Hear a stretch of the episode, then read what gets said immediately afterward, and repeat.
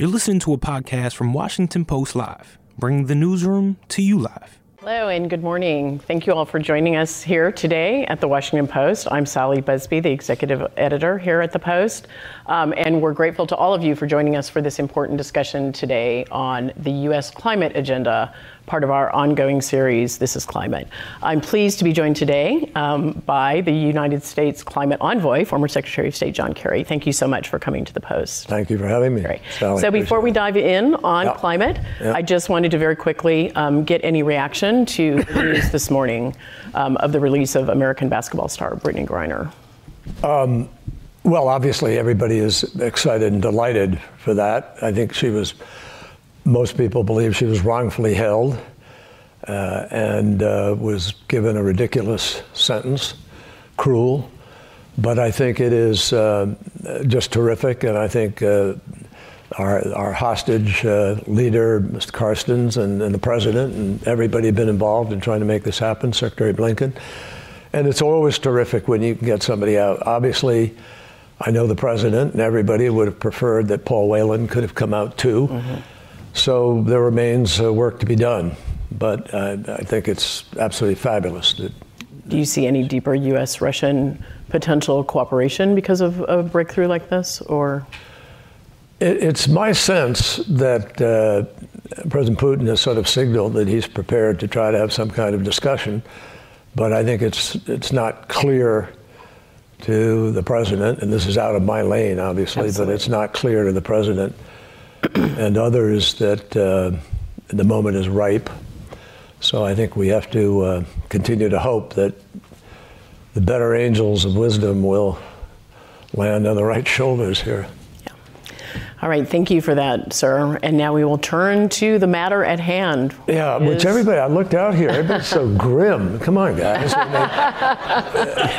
it's another day. Wake up. So I wanted to ask you first, of course, about um, the recent, um, uh, obviously, COP meeting, COP27 in um, Egypt, and really the major um, accomplishment about the creation of a loss and damage fund, where rich industrialized countries um, provide money to more vulnerable countries to try to help them cope with climate change. And I think the main question for many people is why this was able, why this happened now, um, and also really why it took until now for this to happen. Any thoughts you can give well, us? Well, I think the second part of your question question is the answer to, to, to why it happened now because it's been long overdue. It's been mm-hmm. building, it's a crescendo. Um, 15 million people are dying every single year around the planet because of the quality of air, the lack of quality of air, mm. the pollution, uh, most of which comes from greenhouse gases. And um, 10 million people a year are dying from extreme heat the presidents, leaders of island states uh, around the world are not just contemplating, you know, the normal responses to bad weather and crisis, but they're thinking about where do they move their nation? Mm. What's going to happen to their people as sea level rise continues? Uh, Bangladesh, two thirds of which is about this far above sea level, disappears in, in, in the simplest of flooding. And we've seen the most complex of flooding with what happened in Pakistan and so forth. So it happened because it would be the height of arrogance and stupidity to look at a leader from another country in one of those places and tell them that damages don't exist, that there isn't loss. So I think for the credibility of the world, this was the moment where we needed to step up and make it clear that. Uh, we have to find a way. Now, we didn't define the way yet. That's the work that's going to be done over the course of this year. But uh, hundreds of billions of dollars of damage are done every year. Look at the United States. In three storms a couple of years ago, we spent $265 billion just cleaning up after the storms Maria, Irma, and Harvey. Is that smart? Is that good governance? I mean, it's just the, the, the, the levels of human resistance that we see here to science and to facts is absolutely staggering. And uh, let me emphasize uh, uh, everything that President Biden and, and the world is trying to do through the UN process mm-hmm. is predicated not on the whim and fancy of some leader or of some ideological, you know, uh, popular notion or unpopular, as the case may be. This is about science. it's about mathematics and physics mm-hmm. and some biology and chemistry mixed in. but the fact is, Sally, that uh, uh, if you were to talk, for instance, to one of the leading scientists in the world on this issue, Johann Rockström, who heads up the Potsdam Institute in Berlin, and I spent some time with him in Sharm talking to him, and I asked him, what, what bothers you the most? What sort of concerns you the most about the road we're on? And he said, You know, I'm concerned. and this is a man who, you know, is not subject to hyperbole, I don't think. He said that uh, he's worried that we may be past five tipping points. Mm-hmm the Barents Sea, the permafrost, the Arctic, the Antarctic, and the coral reefs. Mm-hmm. You add those five potential tipping points up, and you have global catastrophe. So, uh, look, I'm not a Cassandra. I don't run around saying doomsday is around the corner.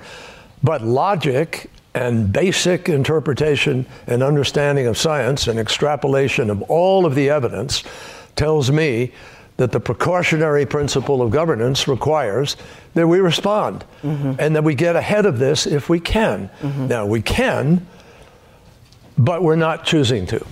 Right. And so that's really the crisis we face. If you look at Sharm el Sheikh, it is good that at Sharm el Sheikh, all these nations came together and resisted the siren call of a few nations to sort of walk back from Glasgow. Mm-hmm. There were people who wanted to go back to the old formulation of well below 2 degrees or 1.5. Mm-hmm. and no, nations refused to do that and stuck with the 1.5. But that doesn't mean they're all doing enough to get there.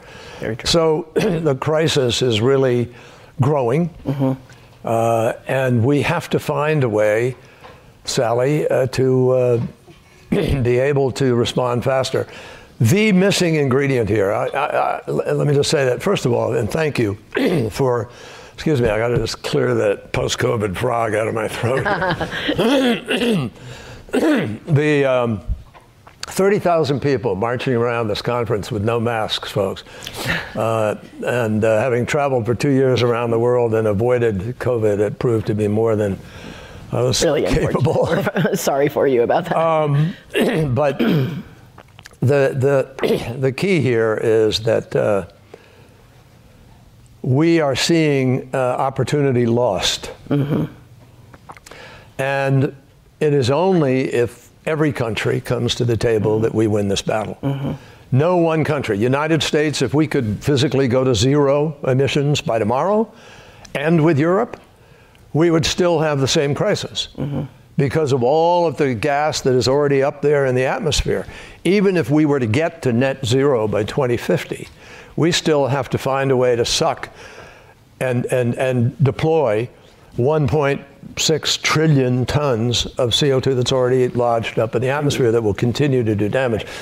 But we, with, with technology moving, we have about a trillion dollars now of venture capital moving mm-hmm. into the sector. Mm-hmm. That's going to grow, I think. And economies are beginning to, to actually outdistance legislatures mm-hmm. around the world business is now very much a partner in our effort to be able to meet this challenge. There's still tension. There are still procrastinators. Mm-hmm. There are still obfuscators, liars, even. And so we have a big fight on our hands to be able to marshal the truth and move in the right direction. One of the things that I wanted to ask you about is something you alluded to that the details of this agreement, um, the loss and damage agreement, are still to be worked out. And of course, many of those details are very tricky. I'm sure you're used to that. There's things like who are the countries who are going to pay, who are the countries that actually would receive assistance, who would oversee that fund. Um, and I'm going to ask you about U.S. taxpayer dollars next. But can you just give us a bit of a timeline and a bit of an idea of how um, you alluded to this is going to play out over the next year? How tricky is that, and how does that happen? Well, it's very tricky. It's very complicated. There aren't many legislatures in the world that are prepared to put up public money mm-hmm. Mm-hmm. in the sums that we need. Mm-hmm. And I believe that uh, there's no government in the world, none whatsoever, that has the kind of money necessary to effect this transition at the pace we have to do it. The UN finance report estimates that there's about a two and a half to four and a half trillion dollar per year deficit between now and 2050 in order to achieve the 1.5 degree limitation a lot of money. warming. Right. So if if the public sector doesn't have the money, who does? Mm-hmm. There's only one place. It's in the private sector. Mm-hmm. And in the lead up to Glasgow, uh, we, many of us worked very hard to bring major financial institutions of the world into the game to pledge what they would be willing, for instance, to invest, mm-hmm. not to give away, but to invest in this endeavor. Mm-hmm. So I went to the six biggest banks in America, and they sharpened their pencils, they did their homework, and about a month later, after the request, they came out and said, We are prepared, each with their own number, to invest between now and 2030 $4.16 trillion. Mm-hmm. That's a lot, that's serious money. But it's not going to deploy unless you have bankable deals. Mm-hmm. So, where do you find, how do you get the bankable deals? Well, for that, we have many different approaches that we're trying to blend, bring together in sort of a blended finance approach. Mm-hmm. And one of those approaches is to get the MDBs, the multilateral development banks, to be able to uh, have larger drawing rights for the IMF or be able in the banks themselves to be able to put more concessionary funding on the table so you could blend your finance and de-risk the deals. Mm-hmm. If you could de-risk, if you could have somebody else in line for taking the risk uh, off uh, initially, uh, many of those entities, whether it's a BlackRock or you know Standard Bank or whoever it is, could step up and say we're willing to invest at this point in time. That's what we did, Sally. Actually, with uh, we did it with Egypt and we did it with Indonesia. Mm-hmm. And a big announcement was made at the G20 by President Widodo and mm-hmm. President uh, Biden and the EU that um, we were going to work with Indonesia, which has significantly increased its NDC, mm-hmm. its, its committed level of reduction. They have taken it from about 23% up to 43% reduction by 20, uh, 2030. That would meet the standard of trying to keep 1.5 degrees alive. Mm-hmm. And they've, they've uh, uh, doubled the amount of money up to about 30 gigawatts of renewables that they've pledged to deploy. And we're going to try to help them deploy. Mm-hmm. That's where the private sector comes in. So if we can, uh, in, in, the case of uh, Indonesia, we have cobbled together about $10 billion of public money, which will be added to by leveraged, another about 9.5 billion of leveraged money. And together, that amount of money will help to facilitate the deployment of those renewables and the shutting of coal fired power plants. That has to happen on a vastly broader scale than we are able to do it now. Yes. We can't run around and do one bespoke deal here, another mm-hmm. bespoke mm-hmm. deal there. Mm-hmm. It just isn't going to be fast enough. Mm-hmm. And, and so everything has to accelerate and, and by you know vast amounts. We have to be deploying renewables six times faster than we are today. We have to be deploying electric vehicles about 20 times faster than we are today if you're going to keep the Earth's temperature at 1.5 degrees of increase. Right. Now, why is that important? Because every tenth of a degree above the 1.5 takes you into what scientists will say is really dangerous, uncharted territory, mm-hmm. which is far more expensive to cope with. So you want, eh, and every analysis, economic, of, of this challenge makes it very clear it is far less expensive to be investing now, get ahead of it, than it is to wait when you will pay untold trillions of dollars and economies will be. If you think supply chains were interrupted by COVID, wait till you see what happens when 100 million people are moving in Africa because they can't live there anymore, they can't produce food, there's not enough water, and it's too hot. And we're already seeing indicators of that in various parts of the world. Mm-hmm. So back on the loss and damage fund, though, I mean, is there going to have to be U.S. taxpayer money that helps the United States? Presumably, the United States is going to have to be one of the nations that contributes. Well, it'd be great if there were some. Uh, uh, uh, it's, uh, I mean, the United States of America proudly is the largest humanitarian donor in the world. Mm-hmm. The American people already do an enormous amount around the world. Yes. And you look at the program we've done, you know, what we did with uh, AIDS in Africa or what we did with uh, President Obama to deal with uh, Ebola and so forth. So we're, we're on deck. I mean, we're in the fight. But, but yes, we're the largest economy in the world, 21, 22 trillion dollar economy. The next closest to us is China at what, 16 or so trillion? Mm-hmm. We have to step up to lead. Mm-hmm. And, but we have to also demand everybody else is at the table. Mm-hmm. And that means China too, and other countries who can't hide behind this UN cloak of, of uh, we're a developing country, or it's a, it's a common but differentiated principle that we apply to this. It is common but differentiated. Mm-hmm, mm-hmm. But common means you accept your level of, of appropriate responsibility. it doesn't mean none. You would expect China to potentially I would hope. Contributor nation? I would hope. Okay. okay. I mean, that's we will, you know, we're, we picked up the conversation with China in Sharm. Mm-hmm. Unfortunately, uh, you know, I got COVID mm-hmm. in the last two days, mm-hmm. and we had to. Right. We couldn't quite finish those conversations, but we will continue. Were you disappointed, sir, that the um, that the commitments on um, emission cuts um, did not increase um, at Sharm? Yeah, that's a great question, Sally. There, there, there are a couple of ways to look at that. I mean, the short answer is I was disappointed that there wasn't a more collective decision mm-hmm. that everybody agreed on with respect to mitigation. Mm-hmm. Um, the, and there are two levels to look at in terms of that. There are individual nations that have stepped up that are doing things, and then there's the collective that has to really join right. together to make this right. happen. Right. At the collective level, I think it fell slightly short. And the individual level, there were a lot of countries that did step up. 30 nations increased their NDCs. Uh, we had the Indonesia uh, just uh, economic, uh, you know, just transition partnership mm-hmm. announced. Mm-hmm.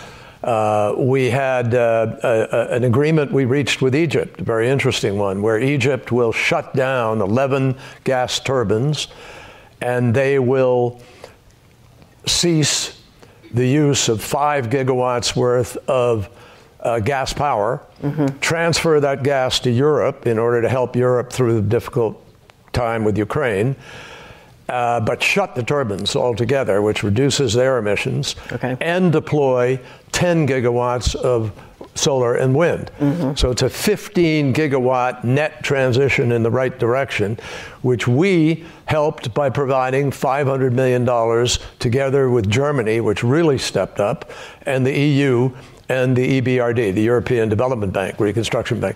So we put together about $500 million to do what I talked about a moment ago the concessionary money, the risk taking money up front, okay. in order to help grease the skids mm-hmm. and make the deal happen. So that's a big step forward. The methane pledge, we started that in Glasgow. Uh, there was no focus. It's amazing. I mean, having led the Paris uh, uh team when I was secretary, we barely talked about methane. It's amazingly. been very right. It's not been as high profile. And methane is responsible for half the warming of the planet. Mm-hmm. It's also the fastest reduction that we could get conceivably. Mm-hmm. So we now have 150 nations that have joined in the methane pledge, which is to have a global reduction of methane by 30% globally by 2030. If that were to happen, and I think it can, I really believe it could. Mm-hmm because methane is, is simple. It's not high tech. It's low tech. It's plumbing. It's, it's uh, plugging a well or plugging leaks and stopping it in the transfer or use. And there are ways to do that that we can do. So if we accomplish it, it's the equivalent of every automobile in the world, every truck in the world, mm-hmm. every plane in the world, every ship in the world going to zero by 2030. Okay. That is a big grab. Right. So that's the kind of thing that's encouraging mm-hmm. and says, whoa, you know, 150 nations, 50 of those nations have put forward national action plans on methane. So again, it's great, but we got to get 200 nations. We got to get everybody engaged. Well, 200, I'll, I'll settle there with the island states and a few small nations in Africa obviously are not contributing to this problem. Right, right. So if we, we're really close to the critical mass we need to be able to do what we need. And not to get too nitty gritty, but obviously Russia is, um, you know, a contributor on the methane side in the Ukraine war and the and all Russia's that one of the largest, and yes. obviously there's there's a huge amount of environmental destruction taking place mm-hmm. in the war, and that is setting us back. Right. In and of itself. Setting back by how much? I, and also, I in can't terms, tell you just the negotiate the lack of ability though to to bring. No, but it, well, it's changed. It, it, look, nothing. There's no. I, I don't want to diminish one iota the horror of what is happening in Ukraine, and the absolute. Uh, the illegality and the depravity of what has been taking place there. Uh, so nothing that I say is meant to somehow, you know, be a be a be a comparison to that mm-hmm. process. Mm-hmm.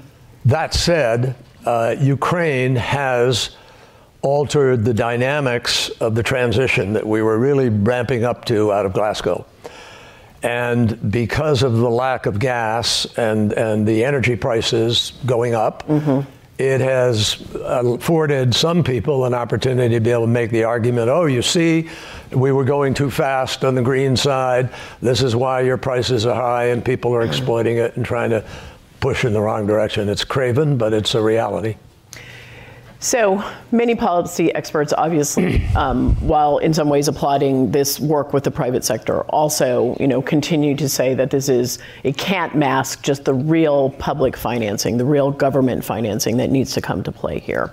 Um, can you can you tell us how you think of that? Are you trying to leverage the private and the and the public together? Are you disappointed by still Well- the lack of commitment from the United States to other places um, in terms of just real government?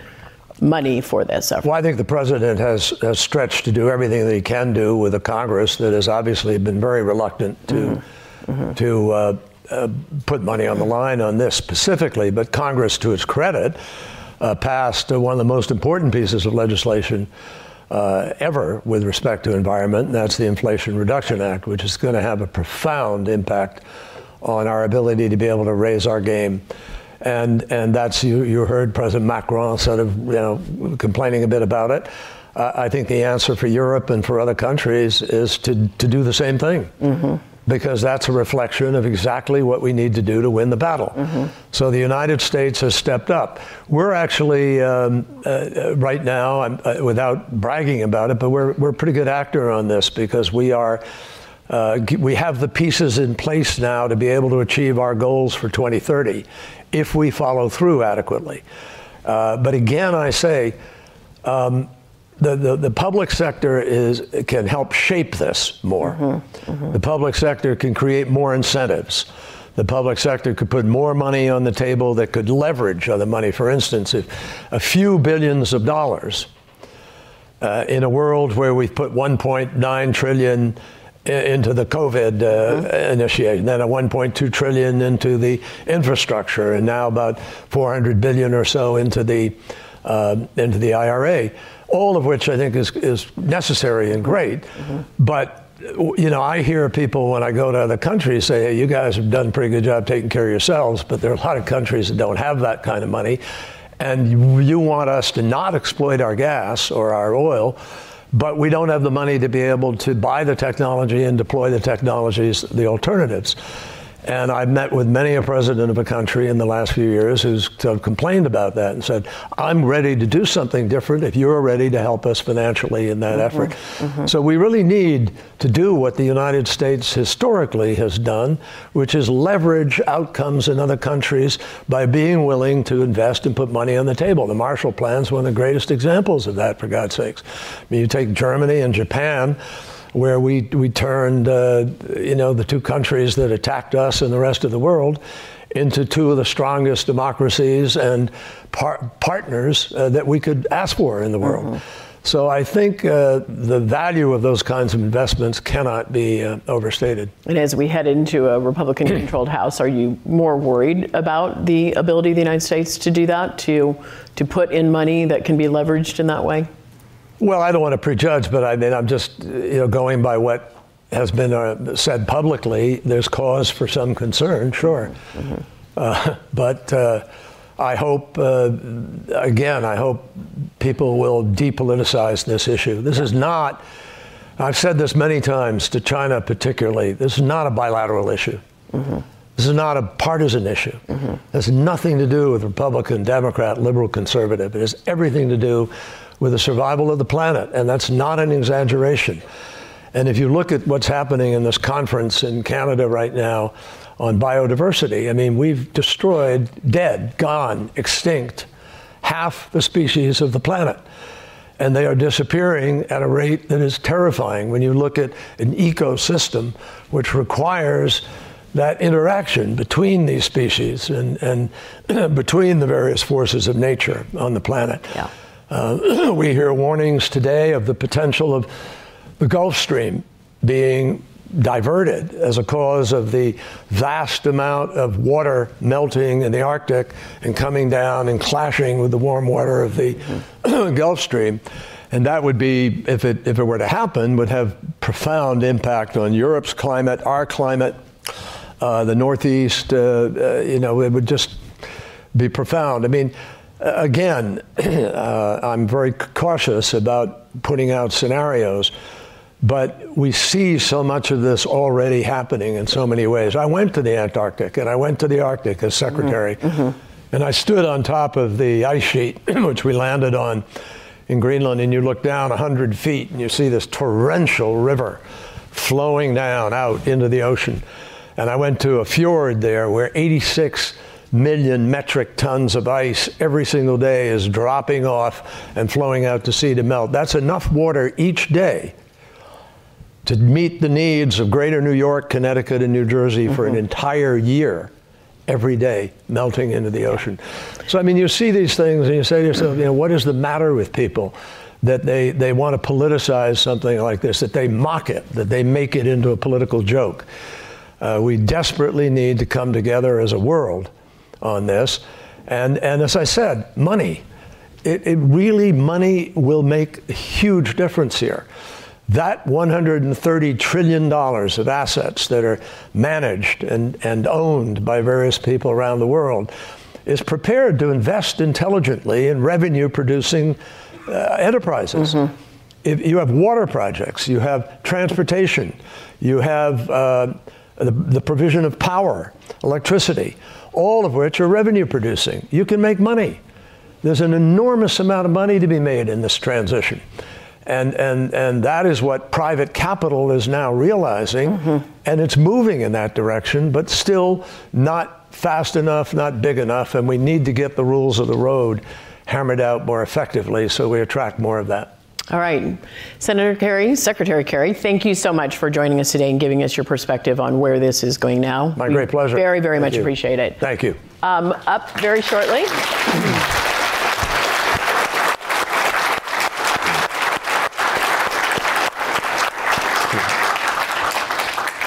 Um, coming out very soon is my colleague uh, Leigh Ann Caldwell with Senator Mitt Romney. Good morning. I'm Leigh Ann Caldwell. I'm Washington Post Live anchor and co author of the Early 202 newsletter. Joining us now in the next part of our program is Senator Mitt Romney. As you saw, a great introduction, Republican from Utah. Senator Romney, thanks so much. Thanks, Leigh Ann. Good to be with you and your colleagues. Yeah, great to be here. So, at first, we got to start with news of the day. Um, big news out this morning from the administration about Brittney Griner being released. What is your reaction to that? Well, I'm delighted mm-hmm. she's being released. The fact that they held her, arrested her, put her in jail is uh, outrageous uh, and says a lot about them.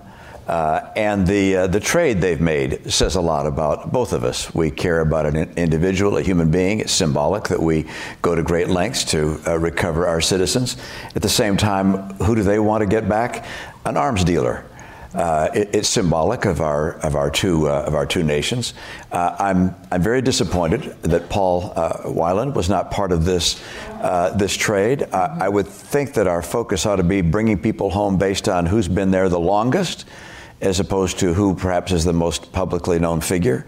Um, but I'm sure the administration did their very best to get Paul out, and uh, and hope we'll, hopefully we'll see him out soon. Should they have held out for something better to get them both released at the same time? You know, I, have negotiated before, uh, doing various kinds of deals, and it's it's very difficult without having been at the table to know what was possible and what was not possible. Uh, so I'm going to be happy that she's coming home, uh, and hoping that we'll be successful with Paul as well. Great. Um, now we're going to move to topic of the day, which of course is climate change.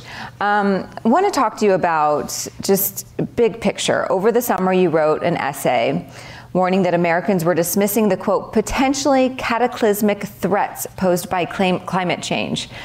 How does our country change that, and especially moving into a divided Congress this next year?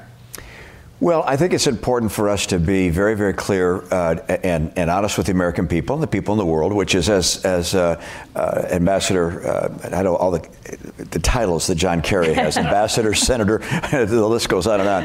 Uh, but uh, he pointed out this is a global issue, mm-hmm. and the American people need to understand that we recognize this is a global concern. China, for instance, puts out more CO2 than the U.S., Europe, and Japan combined. So when we deal with this issue, we can't just say, oh, how can we make things better in the U.S.? The question is, what things will have an impact on a global basis? We also have to consider how do we get the private sector to do the innovation that's necessary. I, I think, uh, for my part, and the part of many of my colleagues on the Republican side in particular, we're concerned that we often spend vast amounts of money to do things that make us feel good and make the public think we're really solving a problem when in fact we're not because the problem is global, when we do things like, oh, we're going to reduce the water in our washing machines, or we're going to make our toasters use less energy, or whatever, which is all that's all fine, well, and good, mm-hmm. but to spend billions of dollars to do things that won't affect global CO2 and methane emissions is, in our opinion, not wise money spent. Instead, we should be focusing on those things that will be adopted globally and will help bring down emissions on a global basis. But what about the notion that the United States needs to be a leader? Uh, I, the United States is one of the biggest polluters, not the biggest, but one of the biggest. Yeah, I, I, there's no question that, that uh, all of us should do our part, and I appreciate the fact that we're setting goals and we're each nation is trying to achieve those goals. But, but one, I don't think China looks at what we do and says, "Oh my goodness, we have to catch up with America." Look, the leaders of China and Brazil and Indonesia, uh, uh, uh India, these are nations which are focused on their problems. My guess is global warming is not high on their list. Mm-hmm. Xi Jinping has a list of priorities. I don't think global warming is one of them. I don't think that that's true in, in, in India and Brazil. I mean, maybe Indonesia, but um, I think they're focused on other things. And, and we need to find ways to help them adopt the technologies because they are low emitting and low cost. And that means, I mean, I'm a big believer in investing in technology. And part of the Inflation Reduction Act did that, which I applaud. A lot did other things that, in my opinion, were not necessary and will will will be, divert the attention from the real problem. So, uh, Senator, climate, climate envoy, Secretary of State Kerry, he just said that. Um, you know, he talked about a plan where American businesses would help fund the clean energy transition. So it sounds a little bit like you are on the same page. But how does how does that work in practicality? And uh, and also, there was a big conference earlier or last month. There's one every year. This one was COP27 in Egypt about this global problem. Is there not enough being done coming out of that conference? Yeah, there's not enough being done uh, coming out of the conference, and in, in, my opinion, there are there are several things we could really do that would would change the trajectory, and um, uh, the the uh, the folks at MIT, as you probably know, built a model saying, okay, what things that we do will actually reduce emissions, reduce temperatures, or hold temperatures from going up as fast as they have been. What what can we do? And the number one thing, and, and frankly, the only thing that had a major impact was having a price on carbon, mm-hmm. a carbon tax either through well through a whole series of mechanisms, but a carbon tax of some kind, price on carbon with border adjustment taxes. That's the only thing that has a significant impact. But hasn't your party rejected that uh, over well, and over again? Well, you know, the Democratic Party had an opportunity this year, Democrats only. Mm-hmm. Through reconciliation, they took they had two opportunities. They could have put in place that carbon tax with a corp border adjustment fee. They didn't do it on their own. You can't blame Republicans when Democrats changed tax law, spent 1.9 trillion dollars. Uh, this was that was the year before, mm-hmm. uh, and did so entirely on their own. This is something they could have done and should have done. And, and that will, I mean, this is not going to happen very often where you have one party in charge of the House, the Senate, and the White House. They could have done it. It was an opportunity that was missed, and, and we will uh, we'll be very sorry for that for a long time. So that's, that's, part, that's one. Now there are yeah. three others, but I'll, I'll stop there. Well, doesn't that show that perhaps it's not up to the private sector to, to lead this revolution because they're, I mean, the reason businesses aren't punished oftentimes in Congress is because of their political clout. And they have lobbyists who don't want things implemented that will hurt their bottom line. And so, does the government need to do more if, if this business lobby isn't willing to, is pressuring lawmakers, even Democrats, to not have these things move through? Well, I, and by the way, I, I, think the reason that the um, uh, uh, the carbon tax didn't occur, price on carbon didn't occur, is because people were concerned they might lose one or two Democrat senators, mm-hmm. and I think they could have negotiated with those senators or that senator to say, okay, how can we adjust this uh, this tax or this price in a way that won't hurt your state, or what's something else you want to get done? I mean, do a deal. Uh, that that's what part of what Washington is, is all about. But but I would note that that a, a price on carbon is a way of not just raising money for the government. That's not the purpose of it.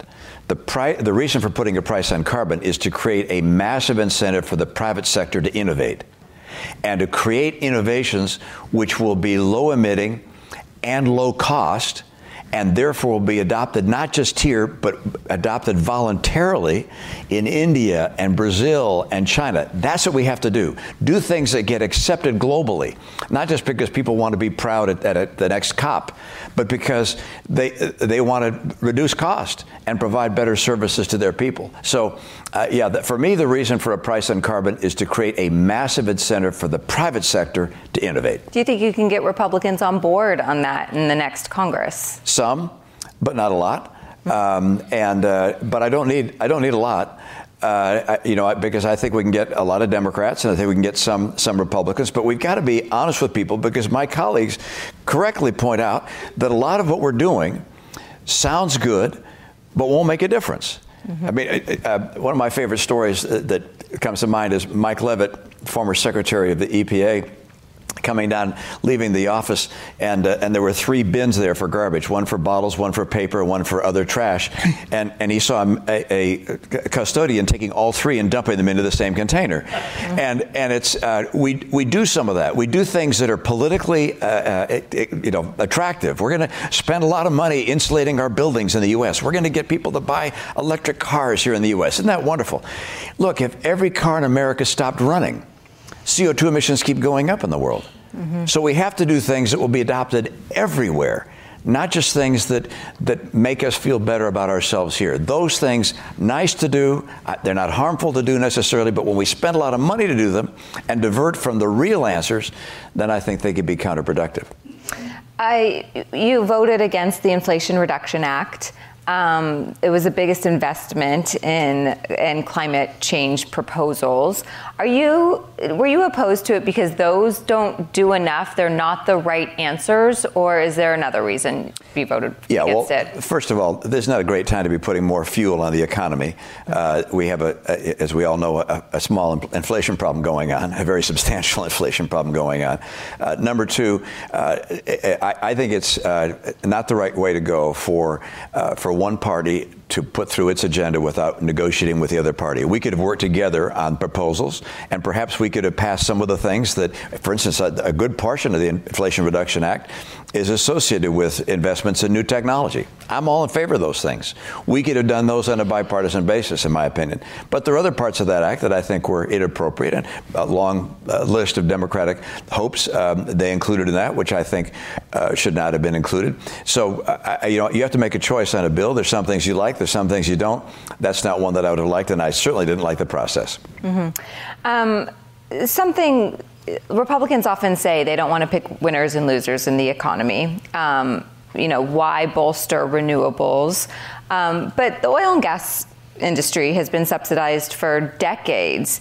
Does the U.S. need to stop those subsidies for fossil fuel industry? You know, I, would probably have to look at what the subsidies are. I mean, mm-hmm. we have a tax code that tries to assess what is a uh, an investment, what's a loss. We do we uh, allow companies to deduct the cost of investment? Yes. Is that a subsidy? I, am not sure. So you'd have to give me a sense of what the subsidy is we're providing to the fossil fuel world. I, I can note this: that this administration has done everything in its power to reduce the uh, development of oil and gas in our country as we desperately need it. And, and you know, I, I, said there are four things I do that I think would make a real difference. One is recognizing over the next decade or two at least, fossil fuel is going to be the major source of energy in our country. And that's true around the world. So if that's the case, at least for the next couple of decades, we ought to get as much oil and gas as we can. Mm-hmm. Uh, you know, we, we, uh, we say we're going to shut down this coal plant. Well, we have 467 coal plants in America, and we're shutting them down one by one. Do you know how many China has? Over 3,000. And they're adding almost 500 new on top of that that have already been announced. So j- shutting a coal plant here doesn't make a lot of sense if they're going to be adding the same number there. These things we have to do on a global basis, or our people just pull their hair out. So, one, yeah, let's use our own resources. By the way, uh, as we go from fossil fuel to all, let's say, solar, recognize where the batteries are coming from, mm-hmm. where the solar panels are com- coming from. They're all coming from China. We, we, don't, we don't have the minerals that, that we need for these technologies, and the manufacturing and processing is done by China. We're going from a world where we're the largest producer of fossil fuel in the world, of oil and gas, by far. Mm-hmm. We're number one. We're now going to go to a world where China dominates in the energy world. China's going to be, if you will, a one member nation of its own OPEC uh, and we're saying, hey, this is the right way to go. We, we, need to, we need to actually organize a strategy for how we're going to lead in the new energy economy. We need to be able to develop minerals here and process them here that are going into batteries and solar panels. We're not doing that. So we talk about these things without thinking about what other steps do we have to take if we want to actually lead and create the kind of change in the uh, uh, energy economy that we need. There's a debate going on on the Hill behind the scenes about this permitting bill that would enable, you know, advocates, progressive, more liberal Democratic advocates are saying that this would be good for more renewable projects to come online. Um, Senator Joe Manchin thinks that it's good because it helps some of his fossil fuel um, pod projects in his state of West Virginia. Is permitting reform necessary, and are you willing to support that component should it be attached to any other bill or get a standalone vote? Yeah, l- let me just uh, characterize how things are actually able to get done in the Senate these days. If you look over the last couple of years, uh, we were able to get a COVID relief package done, and that was done on a bipartisan basis. We got an infrastructure bill done on a bipartisan basis. Uh, we got a gun bill done on a bipartisan basis. We, uh, we were able to get, it hasn't passed finally yet, but I think it will, uh, Electoral Count Reform Act um, on a bipartisan basis. So when two parties come together with gangs or committees or whatever, we're able to get things done. Now, Senator Manchin has a permitting bill that he'd like to attach to something and make us vote for it. That's not likely to be successful um, it, he may be able to do it if he attaches it to something we really need and the government's closing without it. I mean, but the better way to get things done, as I've demonstrated, is by putting a group together and negotiating something that's good for both uh, points of view. So Dan Sullivan has a permitting reduction bill, and uh, Shelley Moore Capito mm-hmm. has a permitting improvement bill. Uh, Joe Manchin didn't negotiate with them. He's got his own. So the Democrats want to pass his and force us to accept it. The better way to get permitting reform is to all come together and negotiate. There are parts of his that Republicans don't like. A number of my colleagues have pointed out, uh, John Barrasso in particular, that under his bill, you're going to have red states paying for transmission lines going into blue states. And the red states don't even get to use the energy that's going through their state. Mm-hmm. That's not going to sell. You're not going to have Republicans vote for that unless, you know, you hold a gun to our head.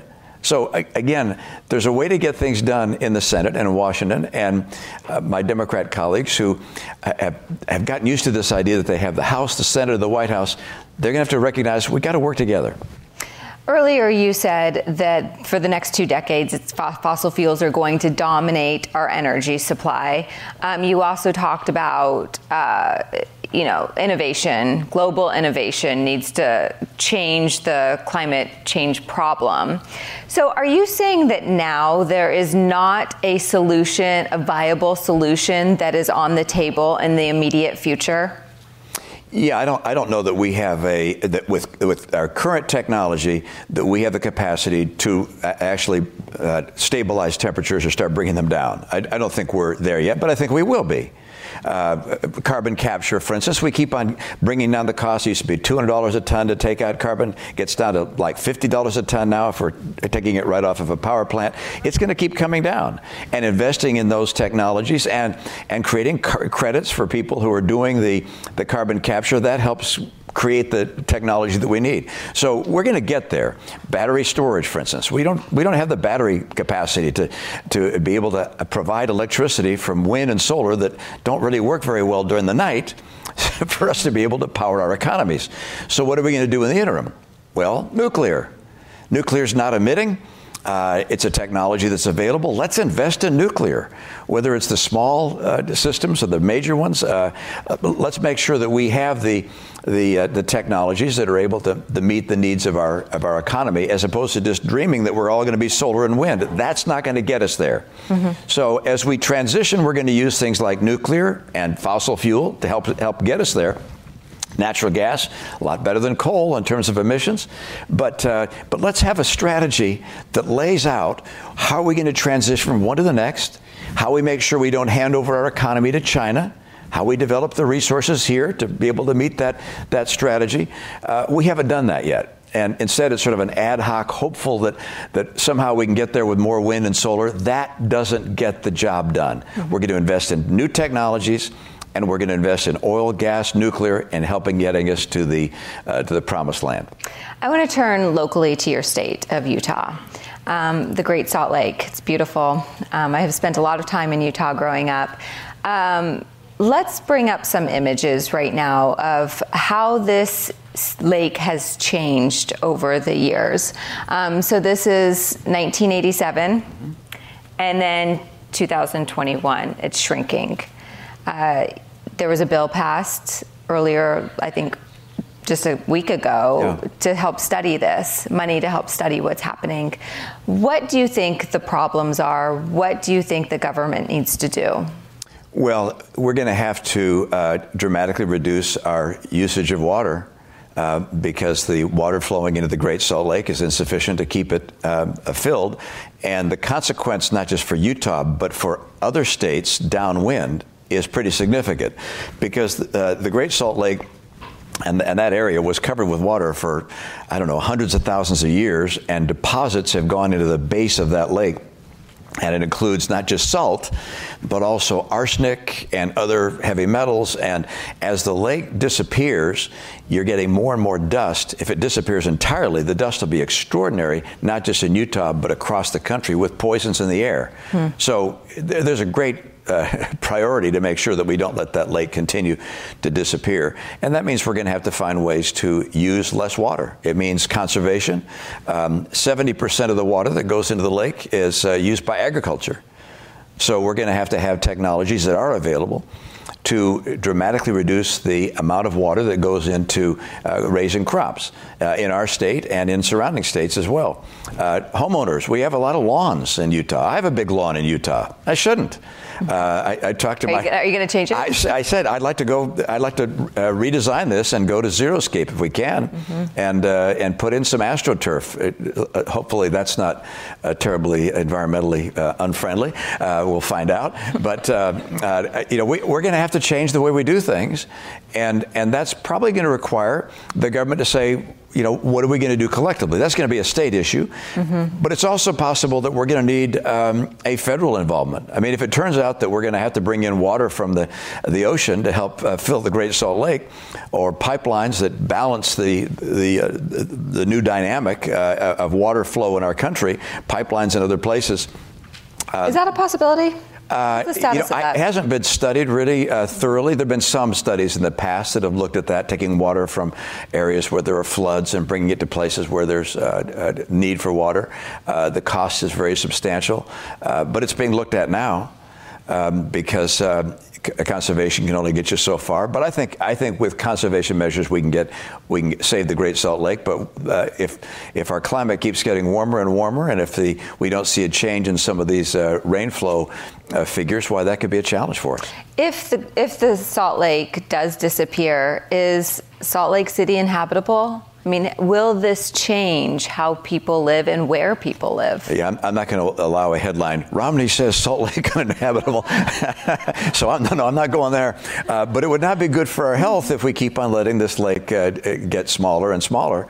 And uh, and I think, uh, that, look, the, the state legislature has put, I think it's 500 million dollars now into projects to help uh, ranchers uh, move to away from sprinkler systems, where uh, where a lot of uh, water is evaporated, to systems which are computer controlled that actually provide water to crops on a computerized basis based on need. That saves a lot of water. Think about 50% of the water. Th- those kinds of answers are there, and the legislature is taking action to address that. And and that's the way we're going to have to deal with these problems. I think across the country. Right. Um, so I want to talk just about generally the Republican Party. Um, we there was an election. Um, yeah, I noticed. Yeah. the last election of the election was Yeah. Tuesday. Herschel Walker did not win, the Republican. What is your reason for Republicans underperforming in many races across the country, especially in these Senate races? Well, it's it's not rocket science. It's, this is not like climate science uh, that requires uh, PhDs to, to do the calculations. I mean, you can look very simply at states where there there were candidates chosen and endorsed by uh, President Trump versus those who were not chosen by President Trump and not endorsed by him, actually opposed by him, to see how they, they both did. And in states like Georgia, uh, Governor Kemp won by a very substantial margin. Herschel Walker lost by a very substantial mar- margin. But that's not just true there. If you look across the country, whether Ohio and other places, you see that there's about a five point spread between those candidates that were opposed by President Trump and those that were endorsed by him and uh, chosen by him. And uh, and President Trump has proven that uh, his uh, his selection in the primary is uh, definitive in many cases. I mean, it's the it's the, the ticket to winning the primary. It's also the kiss of death for the general election. Is that a problem for the Republican Party, though? How does the Republican Party get past that if they you have to do that to win a primary, but you can't win a general? Yeah, well, uh, over time, I think people in our party are going to recognize that winning is more fun than losing. Uh, and and um, I mean, President Trump said we were going to get tired of all the winning. Uh, a lot of us are waiting for that. Uh, and, uh, and I think a lot of us are saying we're tired of all the losing. And we're going to be focused not just on who President Trump endorses, but on who we think can actually win. And uh, that doesn't mean we want to choose someone we don't agree with, but uh, but the difference between President Trump's nominees, if you will, and others, is not their policy; it's whether they will subscribe to the, the president's lie about the 2020 election. Um, my party sometimes gets focused on seeing if we can't win the war we've already lost, and and instead looking forward to making sure we can win the battles going forward, and. Uh, uh, if we focus on going forward, look, I'm, I'm, the reason I'm Republican is I'm convinced that our policies are best to help the people of America, the poor, middle class, the people of our nation. And uh, uh, if we can communicate that effectively and well with candidates who have a vision for the future, then I think we win. But if we instead focus on President Trump's um, uh, obsession with with his loss, then I think we're going to get stuck uh, with uh, uh, with candidates who lose. Do you think the Republican Party has lost its way? Oh, I, I, you know, have some people lost their way? Yes. Uh, are, are, are others uh, filled with a vision for the future? Absolutely. I mean, I think we got, I don't know, 12 people or more that would like to be president that are thinking of running uh, in 2024. Um, if President Trump continues in his campaign, I'm not sure they can, any one of them can make it through and, and beat him. Um, uh, you know, I think uh, he's got such a strong base of, I don't know, 30 or 40 percent of the Republican voters, or maybe more. It, it's going to be hard to, to knock him off as our nominee. If he became a nominee, I think he loses again. And um, Would you support him if he's the nominee? absolutely not. Uh, and I mean, I get asked that. I mean, I, how, look, I, I, I, voted to remove him from office twice, so. Uh, uh, I knew what your answer was going to be, but I had to ask. But the, answer is, and it's, and it's not just because he, he, he loses. I mean, that's, that's my reason that I offer to other people who are big uh, fans of his. But but it's also he's uh, he's simply not a person who ought to uh, have the reins of the government of the United States. I remember uh, uh, Bob Gates, former Secretary of State, Secretary of Defense. I heard him speak at the Center for International Studies and, and Strategic and International Studies, and, and he was asked, um, "What's the number one quality?" You've seen a number of presidents. What's the number one quality you would think is critical for a president of the United States? And he said, that's to recognize that you're not the smartest person in the room and to be willing to listen to others. And uh, that's not one of the qualities President Trump has in abundance. and and, um, and, and I, I hope that we, we find someone in my party who has those qualities and other qualities to lead America to a better future, to deal with China, to deal with the debt we have, and to deal with climate change. Look, for me and, and, for a number of my colleagues, I mean, I, you know, I, I, got asked by one of my colleagues, "Are you sure this is not just happening on its own? The Earth has been hotter in the past. You know, it's this is just happening on its own." And I say, I hope we're causing it, because that's the only way we have any hope of stopping it. Mm. And and so let's take every action we can that makes sense, that has the prospect of reducing the, the impact of climate change. But I want to do that in a way that's smart and that'll actually make a difference globally, not just something that'll make us feel good like putting cans in a recycle bin that we know are not going to be recycled. Senator Mitt Romney, Republican of Utah, thank you so much for your time today. Thanks, Leigh Ann. And thank you all for joining us. You can join us online to find this program and more, WashingtonPostLive.com. Thanks, Senator. Thank you. Mm-hmm. Thanks for listening. For more information on our upcoming programs, go to WashingtonPostLive.com.